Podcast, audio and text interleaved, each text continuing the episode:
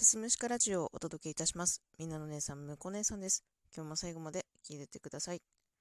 はい、本日12月28日月曜日、現在時刻13時56分でございます。はい、えー、体半分がお布団の中に入った状態でですね、えー、上半身を起こしましてお話をしております。えーとね、今日はね、私なりのこう人との付き合い方についてね、ちょっと話をしていきたいなと思っております。うんとね、あの基本的に私はあんまりこう、人と関わるのがあんまり得意、いや、あんまり得意じゃないというとね、語弊があるんですよ。私はすごく、えー、人間が好きなんですよね。なので、その興味持った人のことはめちゃめちゃ知りたいなと思うし、どんどん関わっていきたいなと思うタイプなんですけど、でも、たくさんの人と関わるとね、すごく摩耗して疲れてしまうんですよね。っていうのも、その人の顔色をどうしても伺ってしまう悪癖がありまして、そうなんですよね。あの、いわゆる八方美人ってやつですね。それをね、過去に、まあ、悪い意味で指摘されたことも何度もあって、なんか、向こう姉さんって八方美人だよね、みたいなことを言われることもあったりとかするんですけど、私はまあ、その八方美人であることに関しては特にダメな部分だと思ってなくてえ八方ブスよりいいじゃんってちょっと開き直ってる部分があるんですよね。やっぱりあの誰しも嫌われたくないじゃないですか。し、まあ、人にも優しくしたいなと思うし。だから、まあ、八方美人であることに関しては、まあ、そんなに悪いことじゃないなと思ってるんですけどでもねやっぱりそれをし続けるとちょっと疲れるなという部分があって。そうですね。でも大人になるとさ、その学生時代と違って、付き合う人っていうのはある程度選べると思ってて、学生の頃っていうのはさ、基本的にその学校の中のことが全てだったりするじゃん。まあ、いろんなパターンあると思うんですけど、学校の外で趣味のことがある人とかもいると思うし、まあ、例えば部活で発散する人もいると思うし、私の場合は基本的に、まあ、部活には入ってたっちゃ入ってたけど、そんななんか、うん、なんだろうね、自分の技術をこう磨いていったりとか、競ったりするような部活に入っていたわけじゃなかったし、あと、家がちょっと特殊で、家で全然息抜きができなかったから、うん。だからね、学校生活っていうのがもう自分のこの生活の中の全てみたいな部分があったから、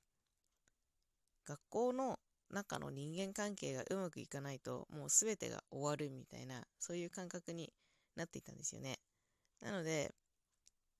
ちょっとこことうまくいってないなっていう人がいても、うん、表面上仲良くしなきゃいけなかった。うん。仲良くしなきゃいけなかったんだけど、結果ね、まあ、うまくいかない歪みから、実は裏でめちゃめちゃ嫌われてたみたいなこととかもあって、だからね、なんかそういうのですごく疲れてしまったんだよ。でもさ、大人になるとさ、その、自分の居場所が複数できるから、学校と違って。だからもうなんか嫌な人とわざわざ付き合う必要ないなっていうふうに思えるようになってきました。実際の例で言うと、なんかね、あの仲良くしてた人がいたんだよ。仲良くしてた人がいたんだけどさ、なんか、だんだんその人に会うたびに説教じゃないけど、なんか見下されてるような感じがすごくしてて、なんかダメなとこばっかダメ出しされて、なんか嫌だったんだよね。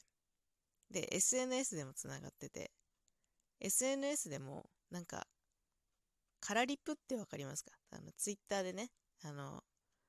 メンションしない状態で、でもなんか私のこと言われてる気がするみたいな、そんな状態になるあれです。なんかあれでチクチク私のことを刺されてるような気分になってしまって、なんかね、もうその人の名前を聞いたり耳にしたりするだけでもうすごい嫌になっちゃったんですよね。だからね、ああ、もうダメだと思って、もう全てをブロックしたんですよ。SNS をブロックしたし、連絡先も消したし、もう関わるのやめようと思って。で、まあ、それはね、あの、同じく仲良くしていたメンツにはすごく迷惑をかける結果になってしまったんだよ。私が突然思い立ってそういうことしちゃったから。なんだけど、ブロックした瞬間にすごいスッとしたというか、あ、もうこれで関わらなくていいんだと思うと、すごくスッキリした部分がありました。というわけで、まあ、そうなんですよ。その、大人になったらね、別に、その、人と、嫌な人とまで無理して付き合わなくていいっていうか、基本的に、私はね、その、私のことを大事にしてくれない人は、関わる必要ないと思ってるし、私は私に興味ある人のことが好きだし、逆に私に興味ない人は関わってくれなくて結構ですって思っちゃうタイプなんですよね。でもこれは本当にこのね人間関係ってさこの人が生きていく上での悩みの、まあ、指3本に入るものだと思うんですよ。人間一人では生きていけないから。必ず他人と関わらなきゃいけないから。でも、他人と関わるとね、やっぱり思うようにいかない部分というか、そういったことが出てきて悩むことがあると思うんですけど、それを解決する策の一つとして、やっぱり自分のことを大事にしてくれてる人とだけ関わったらいいなって思って生きてます もうね、めちゃめちゃね、わがままなこと言ってるのわかるんだけどね、マジでもう私自分のことに興味ない人には興味ないし、私のことを大切にしてくれない、私のことを雑に扱うのであれば、そんな人とは関わらなくていいって自分を守るようにしてます。で、それとまた別でね、人と関わる上で結構大事にしているマインドみたいのがあって、うんとね、まず、他人に期待しないことですね。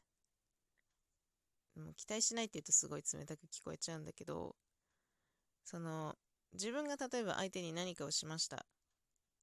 で、これぐらい返ってくるだろうっていう期待値をかなり下げます。っていうか、まず期待しません。何も返ってこなくても別にいいから、私はこの人のことが好きだからここまでしてあげたいっていう気持ちで全部やるようにしてます。見返り求めたりとか期待しだすと、その期待値まで届かなかった時にめちゃめちゃ人って落ち込むんですよ。裏切られた気分になるんです、勝手に。だから、そういったなんか変な傷つき方しないように、これもまあ自分を守る術ではあるんですけど、基本的に他人とかに期待はしないようにしてます。私がやりたいから勝手にやってますみたいな。そんな感じに思うようにしてますね。あとね、やっぱり他人は他人だって割り切ることも大事です。うん。やっぱりね、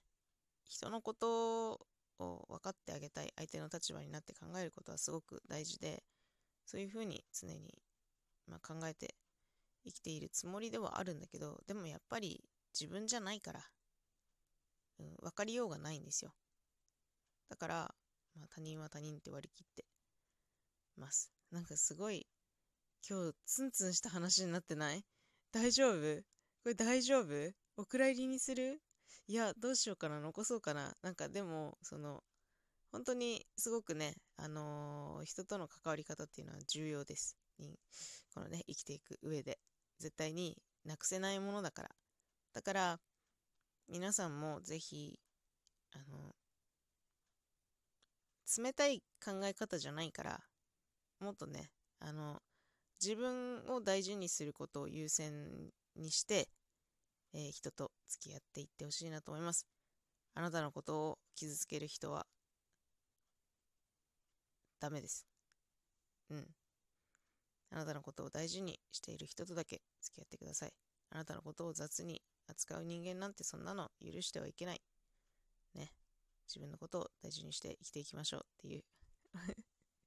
こんな感じで大丈夫かな？お話で今日は終了したいと思います。最後まで聞いていただいてありがとうございました。また次回もよろしくお願いいたします。